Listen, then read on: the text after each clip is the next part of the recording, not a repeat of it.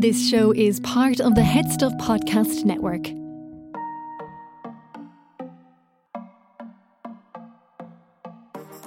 Mix your milk with my Cocoa Pops. Milky, milky cocoa. My name is Cian. Is your blood sugar low? My name's James. Welcome to Sissy That Pod, the RuPaul A Drag Race Reaction podcast.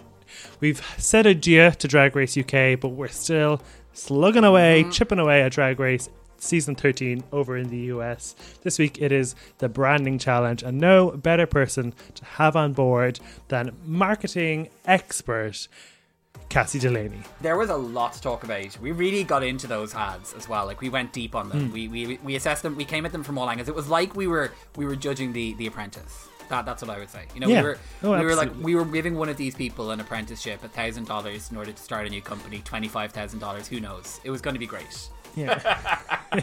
You know, Cassie runs her own um, podcast network called the Tall Tales Network, which create loads of cool podcasts we're checking out. So let's get into it. Welcome to the podcast, Cassie Delaney.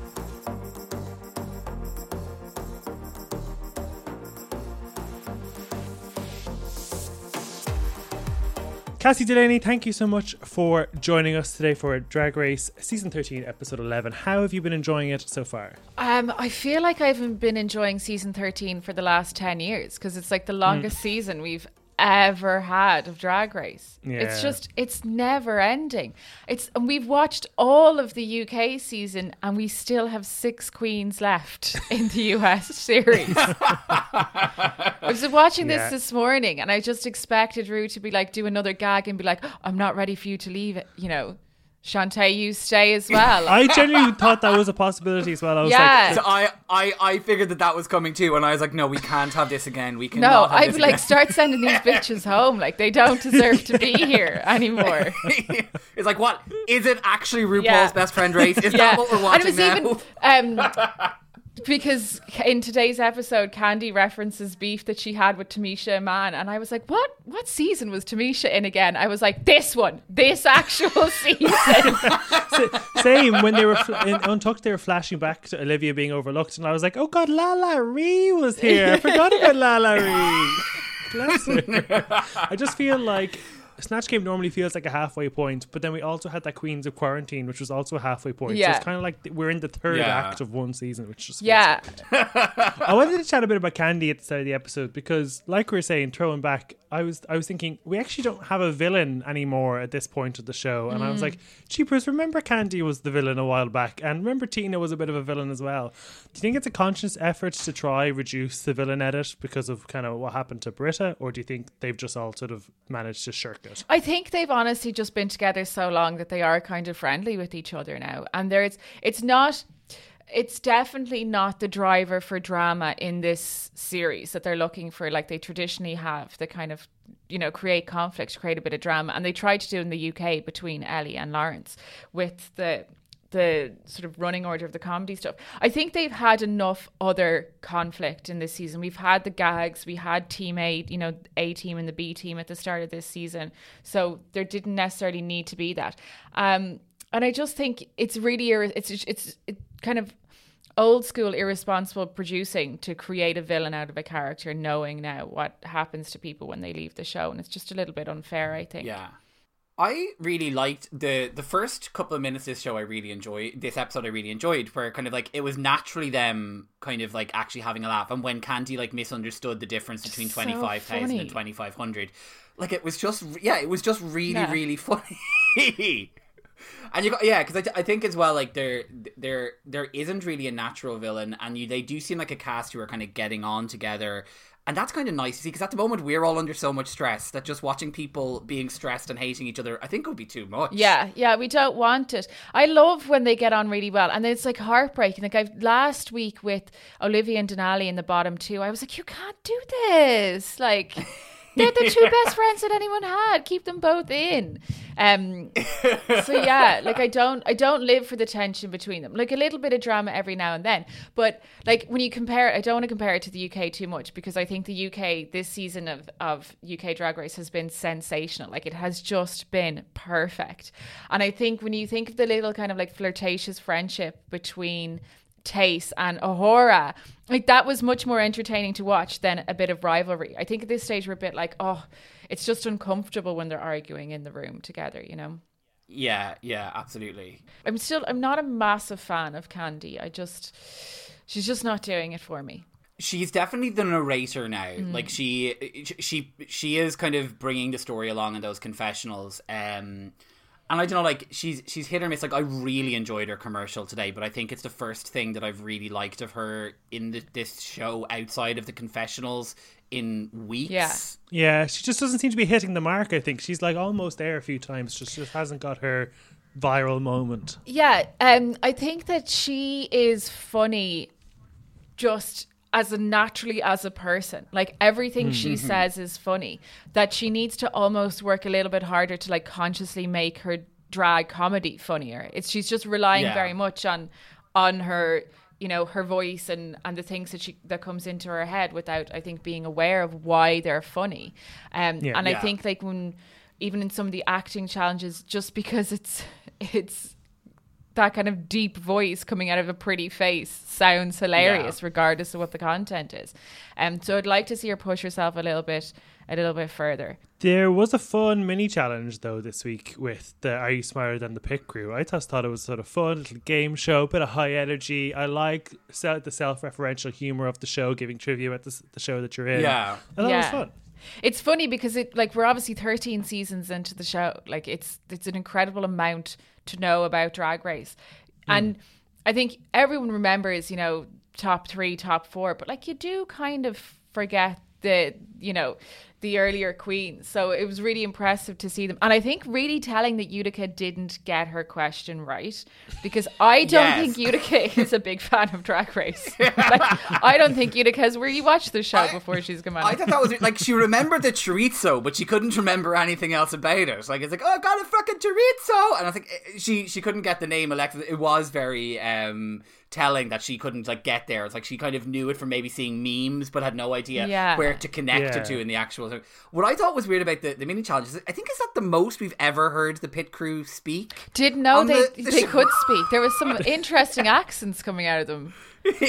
Well, I actually looked them up because I was like, I don't really know about you. So uh, there's Jason, there's Bryce, and there's Bruno. And Bryce, the ginger haired guy, is actually an aerospace engineer. So I was like, oh, so he's smarter than them all.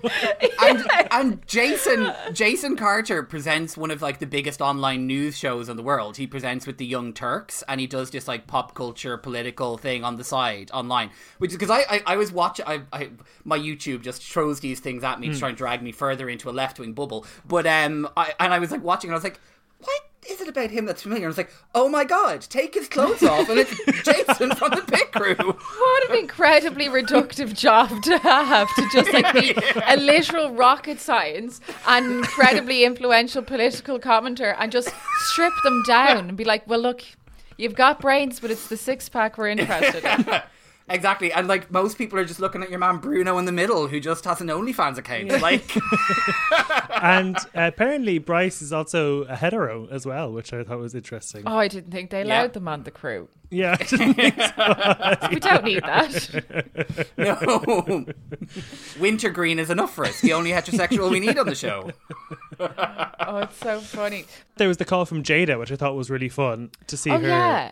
ca- call in and give advice. And I liked it was just sort of have fun. I think maybe Utica took that too far in one direction, but it was really nice to see her. Yeah, it was really Yeah, nice no, to hear. it I'm was. loving the few little cameos, like obviously Porkchop and Raven coming back for uh, Snatch was great. I loved Raven's. I just don't give a fuck about it. Yeah. Like, Yeah. through the game. I was like, that was that was a fantastic deadpan line. Yeah. Um. So yeah, it's great to see them. And I think that's what that's what kind of is missing in the UK stuff is that we don't bring back the old queens enough. Like Hmm. even for there was a missed opportunity there to bring people back for the Snatch game. Would have Yeah. been great to see. But I, I, I, I love the idea of past queens giving critiques to the current queens, and that's kind of think the only thing that really worked about Secret Celebrity Drag Race. But they obviously try to avoid it because we've never had past queens on the judging panel, and that must be for a reason because there's Yeah. plenty of opportunity to have done so. But I think it's about like you like by putting someone putting a past queen onto the judging panel, you kind of you're elevating them to this position and like maybe kind of like as a peer of RuPaul and RuPaul like never like lets any other drag performers that like let alone past contestants come onto the to the show because really like you should have the like of Lily Savage like in like coming in to offer their opinion on on on, on um, Drag Race UK because we had that like weird DJ break from Jodie Harsh. Like Jodie Harsh one of the most well known UK drag queens gets to appear on Drag Race UK but is like literally you know half a mile down the back of a container lorry like at like a little DJ yes kind of just like you know it's it, there's no like speaking role for other drag queens on the show unless they're doing walkthroughs with Rue. And it's like Rue saying this person can offer you advice in this particular area. Yeah, no, it is interesting, all right. It is really, and like you see, I think that Rue's very clever about where they come back. You know, so like being guests on. Uh, for Snatch Game is clever because they add a bit of humor into it a- again. So yeah, I think you're right. Maybe it is just a, you know, there's only one mother and it's it's Rue. that's Yeah. it yeah She establishes her her matriarchy, and she is not letting anyone up, up the top of it. yeah As she the House of should. Rue. She's so fabulous. exactly like uh, can anyone beat her it'll be like at least another decade before we have to start thinking about who's taking over Yeah, and like we're letting her away with so much. It's wonderful. Like, wasn't she literally sell, sold off her land for fracking? And we're all like, oh, that's just. Oh, I know. It, she is. She is like. She's like the Donald Trump of Yeah. drag. She is like impervious to critique. It's like there she is, like you know, oh, God, destroying the, Trump of drag. What a like, legacy. destroying the, the the environment with her fracking. Like comes out with like all these questionable Terrible, statements on like gender and gender identity. Yeah, and it's like, absolutely appalling. And we're just like, oh, RuPaul. you better work, Rue. yeah, it's like w- never mind the fracking, never mind the gender issues. Are we getting another season of AJ and the Queen? That's all we want to know. Well, he's obviously a marketing genius, and this is what this episode is all about. So let's kick off with Utica's Utican. And I mean, where do we start with this? This was Just, just. now, I loved, I loved bringing Clara the cow along the series with her. I thought clever. We had that little weird kind of um, moment last week with the medium psychic who mentioned her dead cow. And uh, that was kind of cute. But like, I think that the critique was right about Utica that she, I think it's actually Symone said it in the VT that she, Utica goes to this place that is so bizarre and crazy as kind of almost a defense because she's afraid to to be serious about it or like it's just defaults into the kind of mad spaghetti arms and and wild movements and just totally off the wall crazy rather than to refine it and finesse it a little bit so like the cow udder sucking thing i just thought it was a bit it was a bit too obvious or something it wasn't Yes, Clever. But the drink wasn't even cow related. Like, did the did the drink come out of the cow? It was this. Here's a drink. You can lick the can. It tastes like the drink. I don't think we saw her actually drink the drink. Then it's like, there's also a cow here, and she's 69ing the cow. And I'm like, how does this all tie in? I'm very confused. yeah Uh, yeah, I, I felt like in a way I sort of think the Clara thing might have like hampered her a little bit because I think that that was obviously you're in that position there's a little bit of your mind thinking like how can I produce myself? How can I tie these things together? That Clara thing had happened. There was probably like the gag of everyone like laughing about it. She said, I'm going to bring this in. And then I think she created this idea of like I'm going to have the cow. How am I going to get the cow in? So rather than thinking about what's my ad going to be what's my drink going to be it became how am i going to insert this cow Yeah. into this performance? But if it was like a Red Bull knockoff and it was called Ghost Cow, she could have done it that way. And then it's Yeah. like it's an energy drink, isotonic, gives you loads of energy, and the cow is front and center, and there's the cow on the label. I think I that could have possibly worked. Yeah, absolutely. And I think that I think it's a really tough challenge. Like this one is really, really hard because hmm. there's so much involved. in it. It's like the scripting, directing yourself. It's coming up with something clever, and it's it's, it's you know it's challenging with for anyone, let alone when you're on the TV doing it, and Yeah. you know it's it's a really hard thing to get your head around. But I think that we should learn from the past winners of the commercial challenge or the branding challenge because like the branding challenge has identified like really really strong queens. Like Bob the drag queen won um her branding challenge like Asia O'Hara, Shea Coulee, Sasha Velour, like some winners, winners go on Yeah. from this Yeah. one. I think she just has a really long creative process. It's like, here's an idea, and it'll be ready by the end of the week because I need to sleep on it and I need to change it 45 times. And I just don't think she's allotted the right amount of time in the show to get to the correct point of the process. Yeah, totally. And I feel like she's overthinking it. Like she's a classic trying to make it different for the sake of it being different mm, rather mm-hmm. than like going with something that would really work. I do like a lot of her looks and I actually do think that the way that she dressed Symone in last week's challenge was phenomenal. Yeah. yeah. Absolutely. Yeah. Next up is Kandy Muse with the K special. It was a liquid VIP drink. This was fun. It was funny, but kind of like you said, it's kind of like Vanjie. You just wind her up and she does beats herself and she's enjoyable, but it wasn't overly distinct. I know, but like Vanjie was.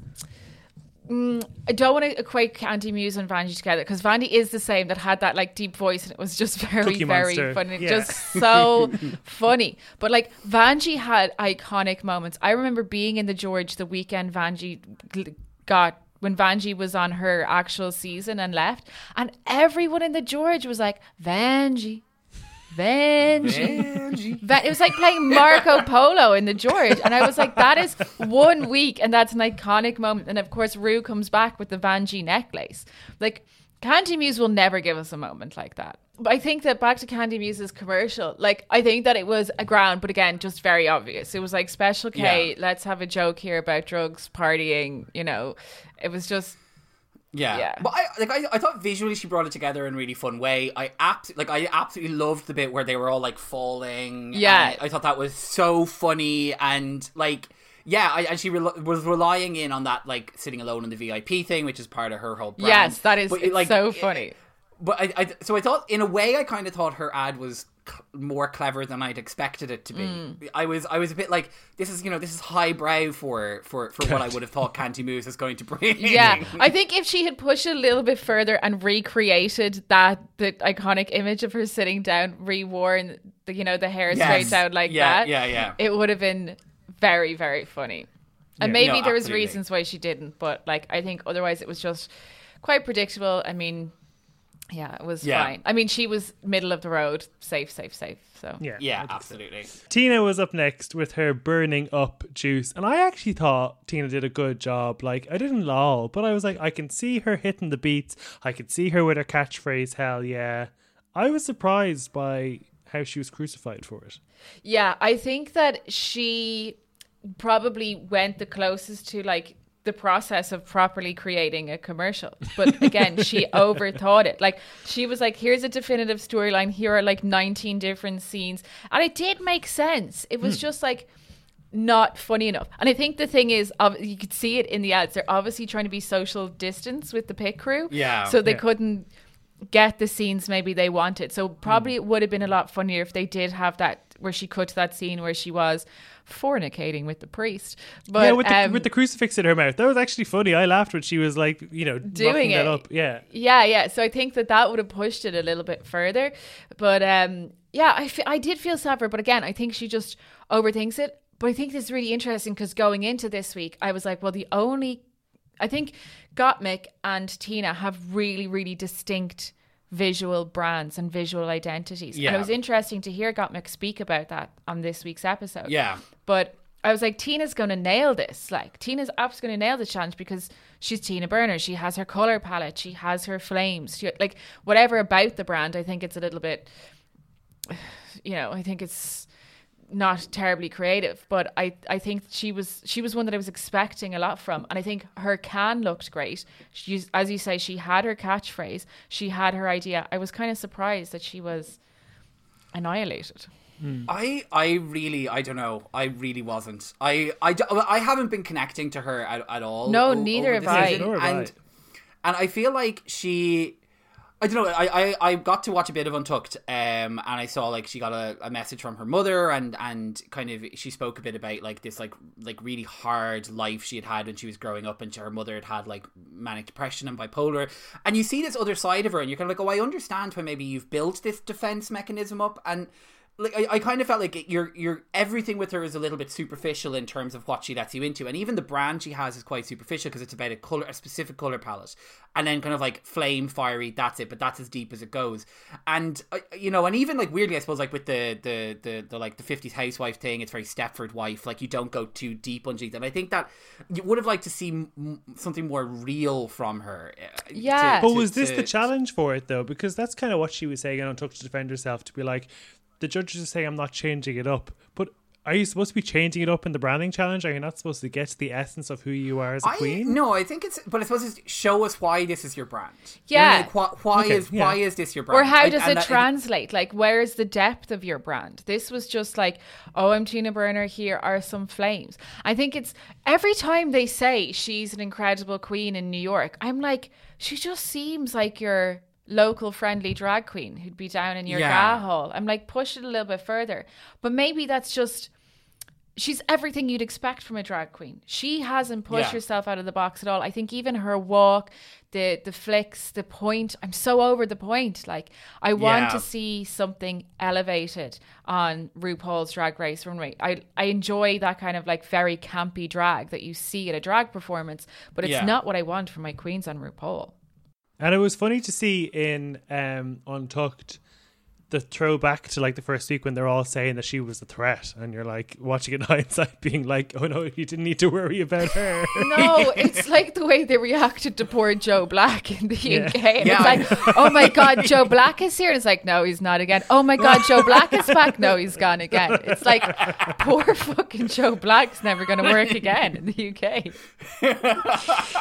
Let's move on to Symone with her sweet tooth. I think this was the best name. Like I could actually imagine picking up a can of sweet tooth in Tesco.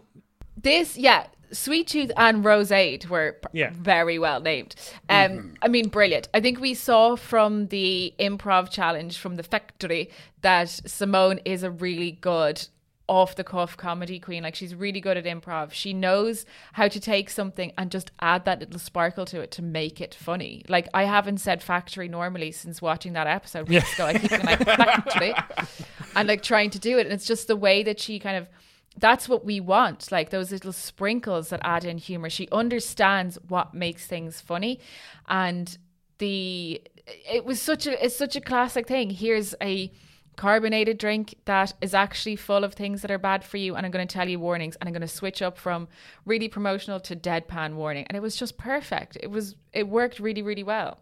Yeah, no, like her hers was genuinely the funniest. I think like I liked Rosé's as well. Like I thought Rosé's was brilliant, but I thought that Symone's was really just and her delivery that like switch to the deadpan, the whole like is your blood sugar low? Like it, it was it was excellent. And she's just someone who clearly knows herself, and you can tell from when you see her perform, she understands the references, she understands her um she understands her point of view, and she has like a knowledge that she can like reach into to drag things out of as well. I I, I thought it was phenomenal. Yeah. Like she for the last couple of weeks she had been sort of maybe a little bit middle of the road and she's really back strong in the last two weeks. Really really back strong. Like and i think it was even interesting to hear Rosé say that she was it felt great to be put on par with Symone. So like she's mm, obviously Yeah. amongst them. They realized.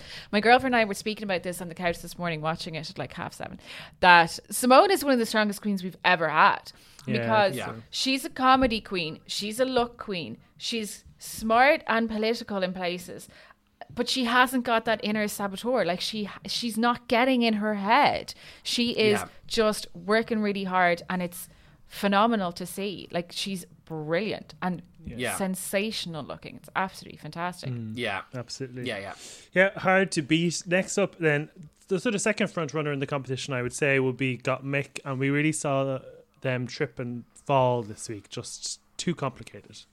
yeah again one queen that i thought would do really really well in this challenge because they're so funny so so funny and the snatch game performance is up there with Shea Coulee and Jujubee's on on Oh, All so it's Stars. nice. Yeah. yeah, like they Yeah. they're just the finest snatch game performances we've ever had, even though it was you know snatch date or whatever.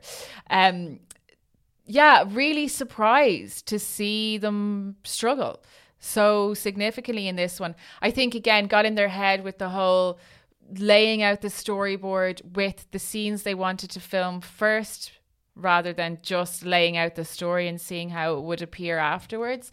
Um and really, I kind of really shocked and surprised. But I think that it's good they got that kind of a bit of critique and were down low because I think they were maybe playing it a little bit too, or maybe getting a little bit too cocky. Is that fair to say? Yeah, yeah. and then getting a little Yeah. bit complacent. They were lucky um, in the past where the last few times they got in their head, they managed to pull it out and, and win, like with the Rusical and something else. I think this is the first time I think they got in their head.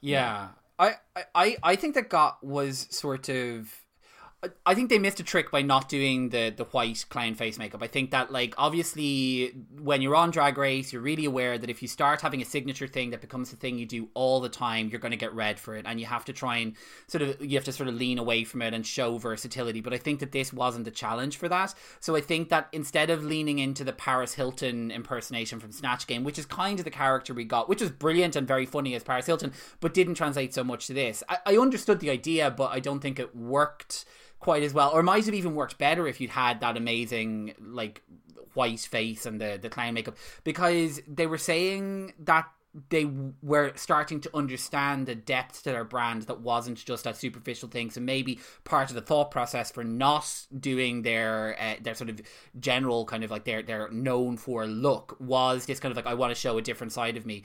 And I think that they would have been better leaning into to that like original brand rather than the what they gave us because it just was a bit indistinct. Yeah, I think they went back. They were like, I did really, really well in the snatch game. That made people laugh. This challenge, to do well in the challenge, you need to make people laugh. I'm going to lean back on that thing that worked for me, you know, a few weeks Yeah. ago. Um, so yeah, I would. I mean, I think going forward, they're going to absolutely shine. I think we've top four, like if not Yeah, yeah. top Oh, two. absolutely. Yeah, And I think um, I think what Rue said was very true. Is it's really hard to get across irony on screen, and that's basically the whole concept of it. Was that that they looked stupid, but they thought they were great. yeah. Um, so yeah, overcomplicated. I think. Olivia looks with her live drink. Um, I again, this was a kind of like a Tina Burner. You know, I think it hit the hit the spots. You know, I could see what they were going for. I didn't live personally. Yeah, I think that Olivia hasn't got a strong enough definitive aesthetic other than the smile. You know, she's beautiful and has that big bright smile, but there is no, I couldn't identify particular clothing or even a particular kind of flair to the walk that would I identify as like, oh, that's Olivia. I do just love Olivia. I absolutely adore her. But I think that yeah, these kind of challenges and the look challenge and maybe even the snatch game is she doesn't know what her base is strong enough yet to then build on it and play with it.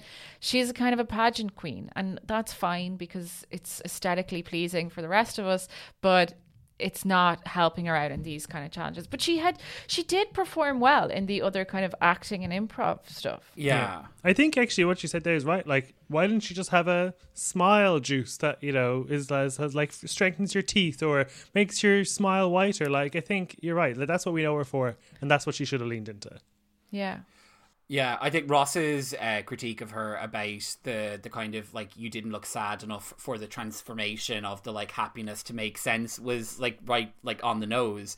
Um, I, I think Olivia Olivia and, and Ellie Diamond I think are two queens that I, I see as sort of being similar because they're very very young. They're still in that like starting space. They're both extremely good at what they do. They've obviously got a huge amount of talent. They just need maybe a couple of years to like actually understand who they are as a performer and like figure out what their point of view is. Because Olivia is beautiful and easy breezy but even you see when she transformed Denali she was like oh well I'm going to put her in like a really structured gown and I'm going to do like this really kind of like structured hair. It's like no but that's not who you are. What works with you is the huge fro and the gorgeous kind of you know sort of easy breeziness. And that's what you should be trying to access rather than the more pageanty stuff Finally, then was Rosé uh, with her Rose Aid, and I just I loved how self-referential it was. I like I didn't laugh as much at Rosé as it is Symone, but I kind of feel you know, you couldn't really translate Symone's onto any other queen other than Symone. Whereas I think Rosé has a really good template that she could take somebody else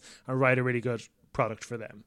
Yeah, I think that Symone was in the top because hers was entertaining, but I think that Rosé and Roseade was visually very strong as well. So it was kind of, you know, different reasons that made it quite strong. But I do think that she definitely deserved the praise that she got this week. Again, another strong queen that kind of maybe goes a little bit under the radar a little bit she's she's very much been on that trajectory of kind of like moving up. Like she she started out with that sort of jan narrative of like am i going to be that queen who like has all the potential but doesn't quite make it? But she started breaking through with the rusical and has been going like on and on and on strength to strength um, and I do, yeah, I think that there's like a naturalness and an easiness to the way that that Symone performs. So in, in, in her commercial, like you actually were like, I don't know, you were invested. If you you something you'd laugh at on the television, whereas with Rosé's, it was kind of like, oh yeah, this is really good for what it is. This is really funny for where they are right now. Um, but it's not something like I don't think it's going to be giving us any like quotable moments yeah, in the way yeah. that Rosé's or in the way that Symone's potentially will. There'll be merch for Symone, no merch for Rosé. Yeah, true. And talk about merch, Very she true. wore Jan's merch in well, like in the episode, and it got its own moment. Like, is that the Jantasy uh, dressing gown? Yes, it is. did you enjoy the live show we did over the weekend? I very much did. I, I, I didn't enjoy how conclusively all of my musical choices were flopped, and e- even the ones that got bopped. Ah, Kitty Girl. Yeah, I know, but like it got it got bopped, but in a way of like, why did you choose that one? You should have picked a less obvious one. So it was like, yeah, obvious like choice. Oh, sorry. So even when I did well, I uh, did badly. Yeah, so if, if you weren't there, we did a sort of live show for the finale of Drag Race UK. It was great fun. Thank you for everyone for coming. Thank you to Sean from Unflop for coming along. We had great fun. We reviewed the episode. We spoke about that controversial winner. We played Bop or Flop with some of RuPaul's songs. We answered some of your Q and A's. It was a hoot. And if you missed out, the uh, edited version is out in our free feed, but there's the full episode with all the Bop or Flops, with all the Q and A's on our premium feed over at Headstuff. Plus. get yourself over there and get into it. Um, and also, if you came along, uh, or even if you didn't come along and you like the sound of it and think that we should do more live shows, do let us know because it's something that we really enjoy doing and would be, I suppose, would love to do again in the future. So get in touch and tell us what you think. What would you do if we had to do another live show again? Uh, I would get a more elaborate background. What would What would you do if? It'd be fun to sort of maybe try some few other games maybe with with the audience. I think would be fun. But we're not talking about live shows anymore. We're talking about podcasts. What would you do if it's on the Head Stuff Podcast Network? It answers those questions that keep you awake at night, being like, what would I do in a bear attack? What would I do if you know I ran out of milk and all the Well, shops? oh, honey, I know Eh. what I do in a bear attack. Oh, honey. Oh, honey. you know, I have to throw it in So, there, you know, yeah. for, for it was contractually Absolutely, obliged. absolutely. so if you want something that's less bottom of the barrel than this podcast and you want to be informed, this is the podcast for you. Let's have a clip. This is What Would You Do If, the podcast to answer all of your What Would You Do If questions. It's Callum and Jess here, and every week we look at how we'd handle different situations. before finding out what you should do if you're in them. So far, we've looked at What would you do if you saw someone stealing? A bear attacked you. If a baby started choking? You were stuck in a lift. You can hear those episodes and loads more on headstuffpodcast.com with a new one every Monday. Well, let's move on to the runway. So the category was Beast Couture. Uh, I thought it was a fun idea. Um, we'll start off with Utica with her black and yellow sort of falcony look. Um, I thought it was fun, but we kind of expect more from Utica at this point, and I don't think it hit that hit that mark.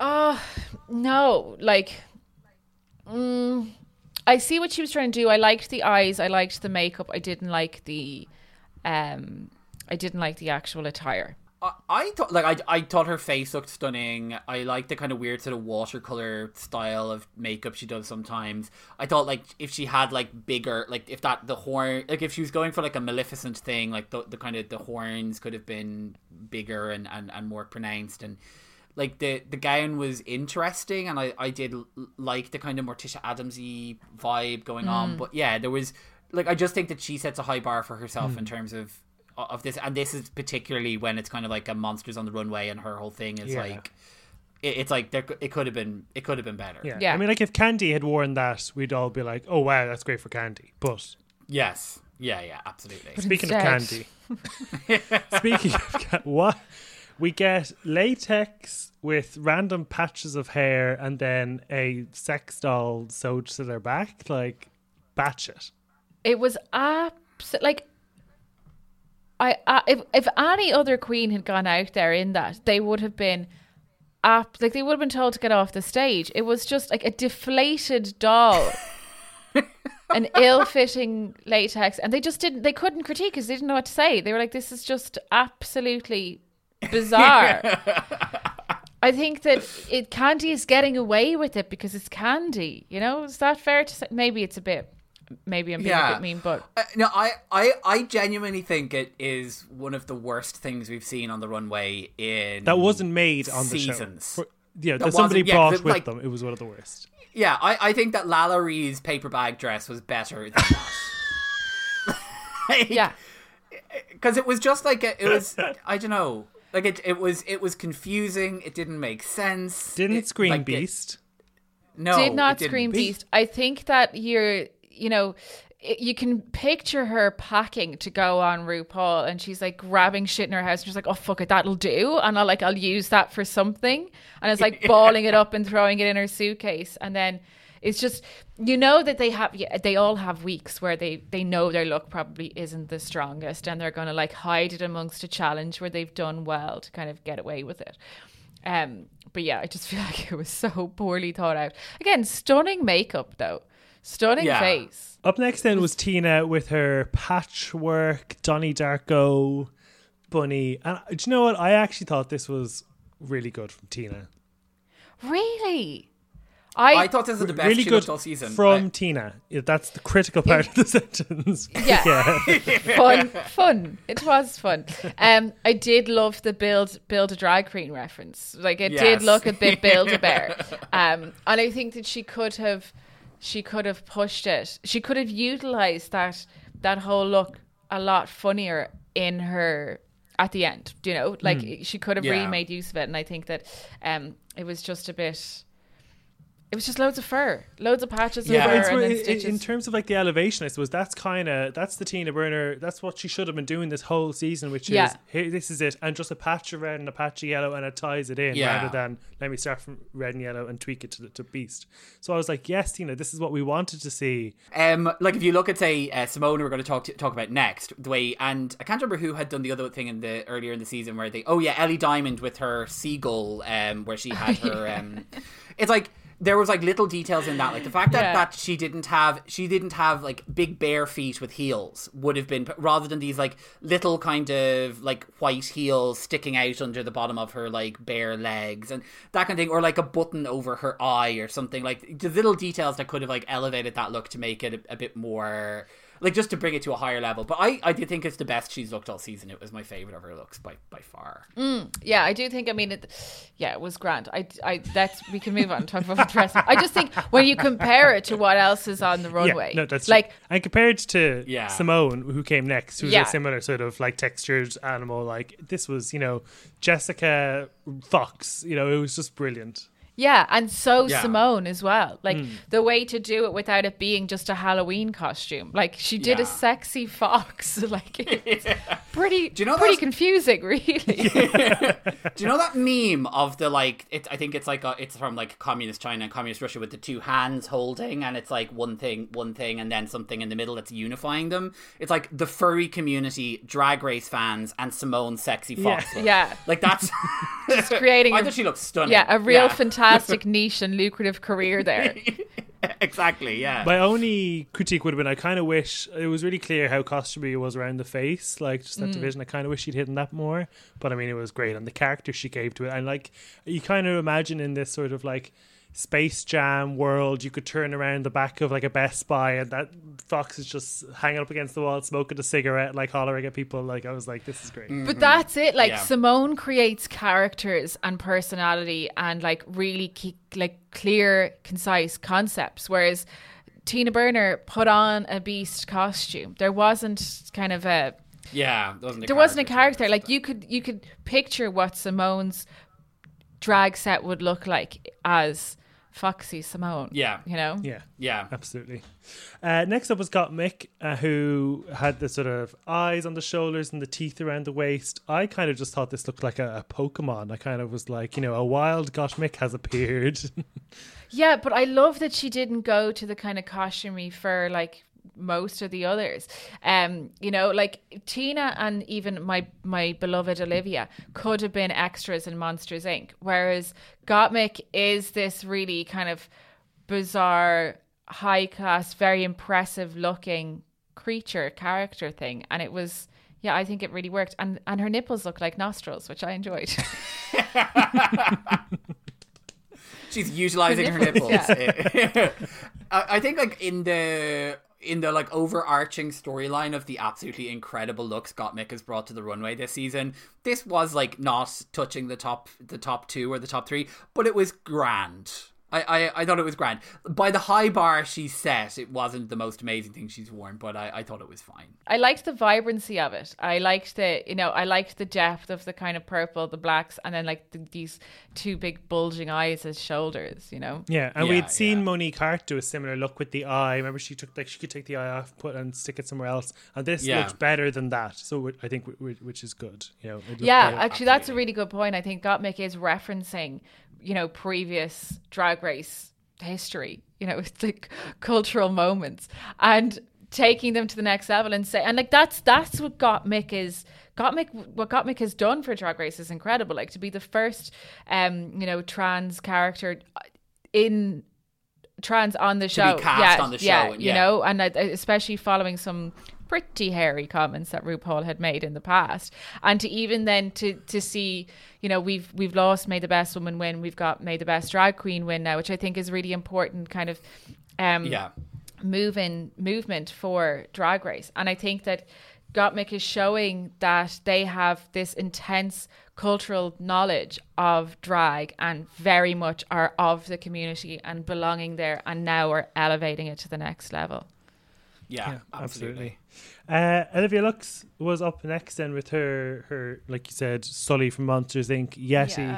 Yeah. Um, ah, I didn't hate it. Now I thought it was good. It was different for Olivia, which I suppose I liked. Yeah, I mean, it was cute. Like she, it was like Beast or kind of like cute little. You'd buy it in a pet shop, do you know? If you had that little smiley beast in the back of you saw it jumping up in a cage, you'd be like, "Come on, I'll give you a home." You look absolutely, completely friendly and not terrifying in the slightest. I know the the challenge wasn't necessarily to to um look scary, but this could have been an opportunity for Olivia to show that she's not just this happy person, like to release the inner beast, Yeah. to do something that was a little bit dark. And instead, she gave us a really huggable creature that I Yeah. wanted to like Very take Pixar, you know? home. Yeah. Like plait her Yeah. hair and like play with her. No, absolutely. And actually, I think it would have been a great moment for her to do something super kind of like unexpected and dark and kind of be real serious. Because in the same way, like they've been saying to you to go, oh, you need to like show us like this fierce glamazon on the runway. We need to see you take this seriously. You could kind of say the same to, to Olivia because everything she does is so happy and full of light, like a children's TV presenter. And it's like, no, let's darken this a little bit. Yeah. Um, but her Monsters Inc. Like I, I, I saw that Monsters Inc. thing instantly. I was like, oh, it's like Sully and Mike like got together and adopted. Yeah. the little splashes of green. the bastard child of Sully and, and Yeah. the drag daughter of Sully and Mike. Yeah. um, finally, then was Rosé with her she devil Freddy Krueger look, and yeah, this was really really fun. I thought. Really good. I think this was really, really, really good. I um I just thought it was like really polished, really strong, looked really high class, and I think that she put a lot of effort and thought into it. I think it Yeah. really paid off. Yeah. yeah, the hair for me, I thought was just gorgeous. Yeah. That like the the yeah, Uh, she she looked fabulous. Um, Definitely. it was a really strong week for her. Yeah, Absolutely. absolutely. Symone and Rosé win, which I was happy about because I was watching it being like Symone was funnier, but I'd love to see Rosé get that second win. I don't necessarily think Symone needs a fourth win, so I was actually happy that they both won. And it was worth it for Rosé's reaction. She's like, "Oh Yeah. my god, really? Thank you, thanks." That was the way she was so great. She's like, thanks. Oh my god, guys. yeah. She was like, "Oh my god, me and Symone. Oh my god, Jesus, wow!" Like it was fantastic and so telling that they're all just like, "Oh, well, Symone's got it. We're just here for the publicity. Like, Yeah, book me, book me." You know. And then the bottom three were Gottmik, uh, Utica, and Tina. Um, I don't know. I might have put Olivia there over Tina, but I definitely wouldn't have put Tina in the bottom two. I felt it should have been Gottmik and Utica. I felt, in terms of their ads, they were clearly the worst. I think their ads were clearly the worst. But I just think there was no way they were going to put Gottmik in Yeah. the bottom two. Okay. especially in Utica. It, like Utica, I think definitely deserved to be in the bottom two. Yeah. I think Utica is quite well, obviously a strong lip syncer, so I think it'd be too risky for them to put Gottmik in the bottom two at this stage. We haven't seen much from Gottmik in the way of credible musical dance talent. Like she, Mm. Well, I mean, they did win their first lip sync, I suppose, but yeah. yeah, but I Yeah. think I think for me going back to the first lip, lip sync, I don't know if it was as definitive as picking one performer over the other. I think they were being clever about the two camps they were creating. Uh, yeah, I'd Oh, agree. actually, I, just looked. so. It was Gottmik and uh, in the first one, uh, lip synced against Utica Queen to Lindsay Lohan. So that would have been a nice full circle moment, I suppose. Yeah, I think that like Utica, Utica was having wig issues in that first episode. Like Yeah, her like hairline was like falling back and everything. There was a yeah, there was a whole lot going on there. Um, I I feel like Tina was probably in the bottom because they realized we've come to the end of the road with you. Like there's nowhere else for us to go. So it's like she probably didn't deserve to be in the bottom two based on her like overall performance. Like her look was quite good. Her her performance in the ad was like oh, was grand. But at the same time, it's like, well, where do we go with you next Yeah. in terms of a storyline on the show? Tina is just too predictable. Yeah, and I actually think she was Yeah. better in the lip sync personally as well, like by a smidge. I, I- did too. So I think you're. I think she just got kicked home because they were like, you know, you're actually fine, but we're sick of you. Go home. I think, yeah, I think they know who they want in their top four or top Hmm. five, and that they're just, they're like, okay, we have an opportunity to let Tina go here. We know it'll probably be Utica next week, and they're getting closer down to that kind of like top four, top five that they want to have. It's Yeah. interchangeable who they're sending home at this stage. I Yeah. feel. Yeah. And I think it's a missed trick because now next week is, is a stand up challenge. It's going to be a roast. And I think Tina would have been really good at that. Whereas I don't think you Utica, like Utica, we all know Utica's going to go home next week. So why, Yeah. why, you know, Why put why save put her misery. through it? Why put us through it? Bring It's so that we can have the highs and lows. They need to know that they can rely on some lows for next week. I think Kandy will do well next week, but again, I think it's just going to default to whatever Kandy says is funny because of the way it's delivered. Um, it'll be interesting to see because it's always when we go into a comedy and we go into stand up, it's always the people we think are going to do really well that fail. Oh, what a fun concept. Roasting Valentina, Heidi, and Nina. I mean, it's going to be a great episode. I'm looking forward to it. Yeah, yeah, it will be. I also I'm gonna I'm gonna predict that next week we're gonna get our Utica versus Gottmik rematch. Okay. That that's my prediction. I don't know. I think we got like I think that they could. I think that their humor teeters on too mean sometimes, and I think that if they play it carefully, they could be near the top. But if they go Yeah. defaulting to just like too roasty, too mean, it could be hard. But if you compare it to like the Snatch Game, but I suppose they had months to prepare for Snatch Game, but the Snatch Game performance was so so good. It could be Utica versus Olivia. It could be Utica versus Olivia, Oh, but poor I, I feel Olivia. I, I'm I'm I'm gonna I'm going to I'm going to stick through. I think that that it's Utica versus Gottmik because they'll like that idea of the the full circle moment. Now that you've said it, you've put it in my mind, Cian. You've put it into the universe, like the secret. Well, look, we only have a few months to go until we find out who wins. Uh, Just another half a year will do it. Cassie, thank you for for coming on. Uh, do you want to? Where can people find you? The Creep Dive, Tall Tales. all that You sort of stuff? yeah. So I uh, I run Tall Tales podcast. We produce loads of different podcasts, and you can find me uh, mainly on the Creep Dive every Tuesday. Super. Cool. Thanks for coming on the show. Thanks, guys. This was the perfect Saturday. Oh, glad. oh, wonderful.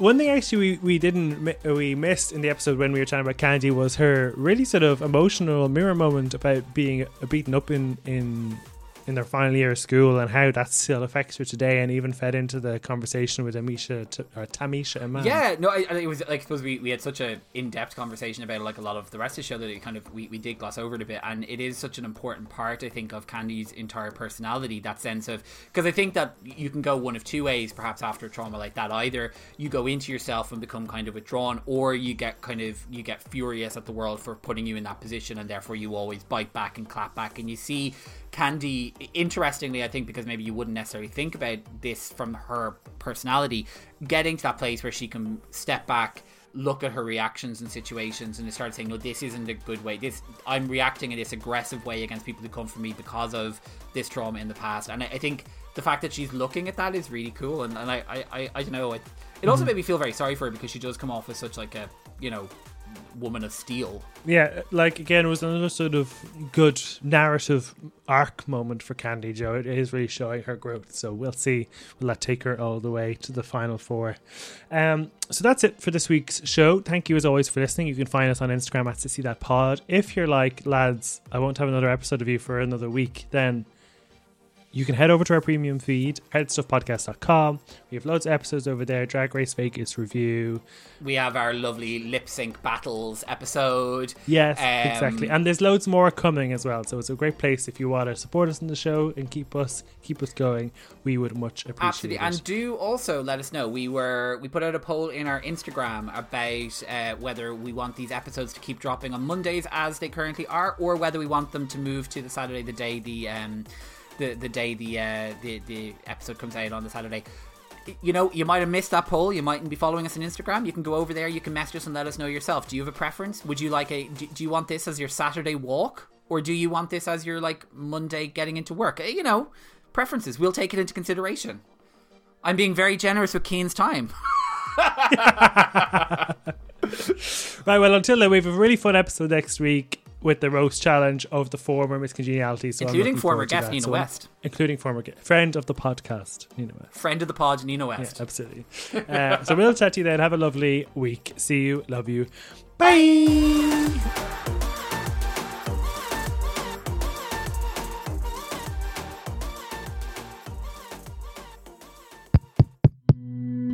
This show is part of the Head Stuff Podcast Network, a hub for the creative and the curious. Shows are produced in association with Headstuff and the Podcast Studios Dublin. Find out more or become a member at headstuffpodcasts.com.